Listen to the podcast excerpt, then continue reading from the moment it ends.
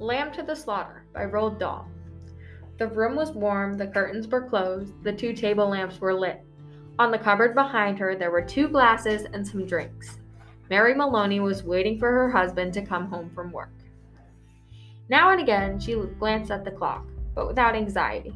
She merely wanted to satisfy herself that each minute that went by made it nearer the time when he would come home.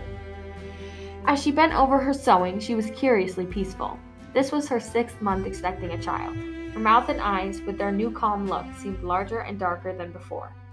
When the clock said ten minutes to five, she began to listen, and a few moments later, punctually as always, she heard the car tires on the stones outside, the car door closing, footsteps passing the window, the key turning in the lock. She stood up and went forward to kiss him as he entered. Hello, darling, she said. Hello, he answered. She took his coat and hung it up. Then she made the drinks, a small a strong one for him and a weak one for herself. And soon she was back again in her chair with the sewing, and he was in the other chair, holding the tall glass, rolling it gently so that the ice knocked musically against the side of the glass. For her, this was always a wonderful time of day. She knew he didn't want to speak much until the first drink was finished, and she was satisfied to sit quietly, enjoying his company after the long hours alone in the house. She loved the warmth that came out of him when they were alone together. She loved the shape of his mouth, and she especially liked the way he didn't complain about being tired. Tired, darling? Yes, he sighed. I'm thoroughly exhausted. And as he spoke, he did an unusual thing. He lifted his glass and drank it down in one swallow, although there was still half of it left. He got up and went slowly to get himself another drink. I'll get it, she cried, jumping up. Sit down, he said. When he came back, she noticed that the new drink was a very strong one. She watched him as he began to drink. I think it's a shame, she said, that when someone's been a policeman as long as you have, he still has to walk around all day long. He didn't answer. Darling, she said, if you're too tired to eat out tonight, as we had planned, I can fix you something. There's plenty of meat and stuff in the freezer. Her eyes waited to an answer, a smile, a nod, but he made no sign. Anyway, she went on, I'll get you some bread and cheese. I don't want it, he said. She moved uneasily in her chair. But you have to have supper. I can easily fix you something. I'd like to do it. We can have lamb. Anything you want. Everything's in the freezer. Forget it, he said. But darling, you have to eat. I'll do it anyway, and then you can have it or not, as you like. She stood up and put placed her sewing on the table by the lamp. Sit down, he said. Just for a minute. Sit down. It wasn't until then she began to get frightened. Go on, he said. Sit down. She lowered herself in the chair, watching him all the time with large, puzzled eyes. He had finished his second drink and was staring into the glass. Listen, he said. I've got something to tell you. What is it, darling? What's the matter? He became absolutely motionless and he kept his head down. This is going to be a big shock to you, I'm afraid, he said. But I've thought about it for a good deal, and I've decided that the only thing to do is to tell you immediately. And he told her. It didn't take long, four or five minutes at most, and she sat still throughout it all, watching him with puzzled horror. So there it is, he added. And I know it's a tough time to be telling you this, but there simply wasn't any other way. Of course, I'll give you money and see that you're taken care of, but there really shouldn't be any problem. I hope not, in any case. It wouldn't be very good for my job. Her first instinct was to not believe any of it. She thought that perhaps she'd imagined the whole thing. Perhaps, if she acted as though she had not heard him, she would find out that none of it ever happened. I'll fix some supper, she whispered. When she walked across the room, she couldn't feel her feet touching the floor. She couldn't feel anything except a slight sickness. She did everything without thinking. She went downstairs to the freezer and took hold of the first object she found. She lifted it out and looked at it. It was wrapped in paper, so she took off the paper and looked at it again. A leg of lamb. All right then, they would have lamb for supper. She carried it upstairs, held the thin end with both her hands. She went into the living room, saw him standing by the window with his back to her, and stopped. I've already told you, he said. Don't make supper for me. I'm going out. At that point, Mary Maloney simply walked up behind him and without any pause, she swung the big frozen leg of lamb high in the air and brought it down as hard as she could on the back of his head. She might have hit him with a steel bar. She stepped back, waiting, and the strange thing was that he remained standing there for at least four or five seconds. Then he crashed onto the carpet. The violence of the crash, the noise, the small table overturning helped her to bring her out of the shock. She came out slowly, feeling cold and surprised, and she stood for a few minutes looking at the body, still holding the piece of meat tightly with both hands. All right, she told herself, so I've killed him. It was extraordinary now how clear her mind became all of a sudden. She began thinking very fast. As the wife of a detective, she knew that what the punishment would be. It made no difference to her. In fact, it would be a relief. On the other hand, what did they do about the baby? What were the laws about murderers with unborn children? Did they kill them both, mother and child? Did they wait until the baby was born? What did they do? Mary Maloney didn't know, and she wasn't to prepared to take a chance. She carried the meat into the kitchen, put it in a pan, turned on the oven, and put the pan inside. Then she washed her hands, ran upstairs, sat down in front of the mirror, fixed her makeup, and tried to smile. The smile was rather peculiar. She tried again. Hello, Sam, she said brightly aloud. The voice sounded peculiar, too. I want some potatoes, Sam. Yes, and perhaps a can of beans. That was better. Both the smile and the voice sounded better now. She practiced them several times and more. Then she ran downstairs, took her coat, and went out the back door, through the garden into the street. It wasn't six o'clock yet, and the lights were still on the neighborhood grocery. Hello, Sam, she said brightly, smiling at the man in the shop. Good evening, Mrs. Maloney. How are you? I want some potatoes, please, Sam. Yes, and perhaps a can of beans, too. Patrick's decided he's tired and doesn't want to eat out tonight, she told him. We usually go out on Thursdays, you know, and now I don't have any vegetables in the house. Then how about some meat, Mrs. Maloney? asked the grocer. No, I've got meat, thanks. I've got a nice leg of lamb from the freezer. Do you want these potato- potatoes, Mrs. Maloney? Oh, yes, they'll be fine. Two pounds, please. Anything else? The grocer turned his head to one side, looking at her. How about dessert? What are you going to give him for dessert? How about a nice piece of cake? I know he likes cake. Perfect, she said. He loves it. And, we, and when she had bought and paid for everything, she gave her brightest smile and said, Thank you, Sam. Good night. And now, she told herself as she hurried back home, she was returning to her husband and he was waiting for his supper. She had to cook it well and make it taste as good as possible because the poor man was tired, and if she found anything unusual or terrible when she got home, then it would be a shock and she would have to react with grief and horror. Of course, she was not expecting to find anything unusual at home. She was just going home with the vegetables on Thursday evening to cook dinner for her husband. That's the way, she told herself. Do everything normally, keep things absolutely natural, and there will be no need for acting at all. As she entered the kitchen by the back door, she was singing quietly to herself. Patrick, she called. How are you, darling? She put the package on the table and went into the living room. And when she saw him lying there on the floor, it really was a shock. All the old love for him came back to her, and she ran over to him, knelt down beside him, and began to cry hard. It was easy. No acting was necessary. A few minutes later, she got up and went to the phone. She knew the number of the police station, and when the man at the other end answered, she cried to him, Quick, come quickly. Patrick's dead. Who's speaking? Mrs. Maloney. Mrs. Patrick Maloney.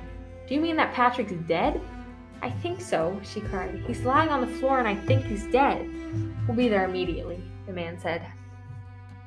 The car came very quickly, and when she opened the front door, two policemen walked in. She knew them both. She knew nearly all the men at the police station. She fell into Jack Noonan's arms, crying uncontrollably.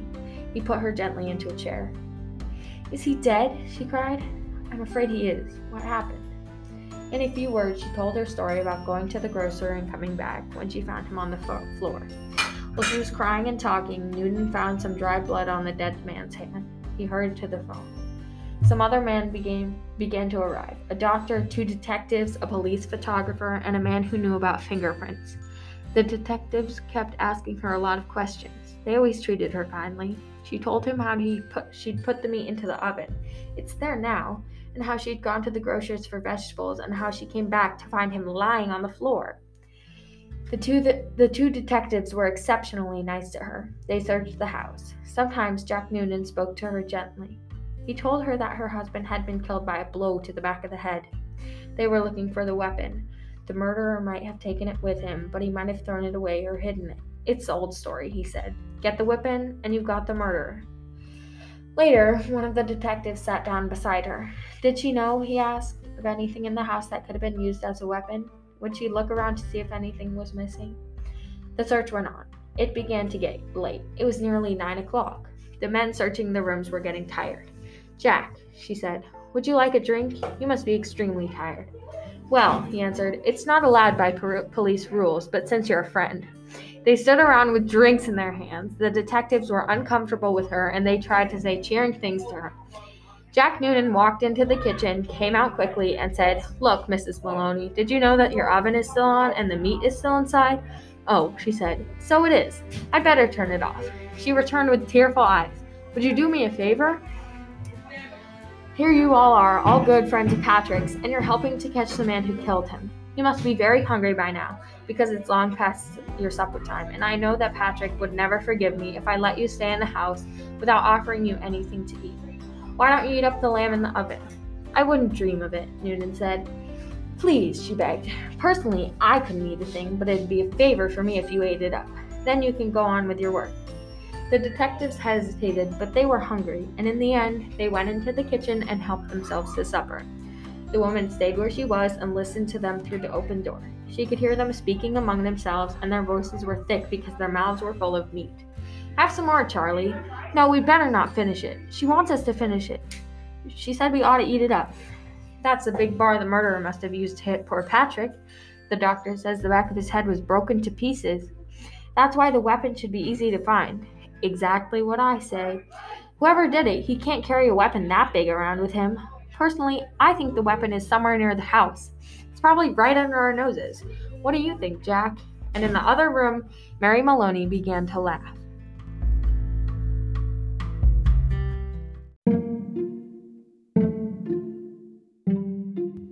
Welcome back. I'm Anna. I'm Madison. And I'm. Let's talk about. Yeah. I'm so surprised still that she killed her own husband. I know.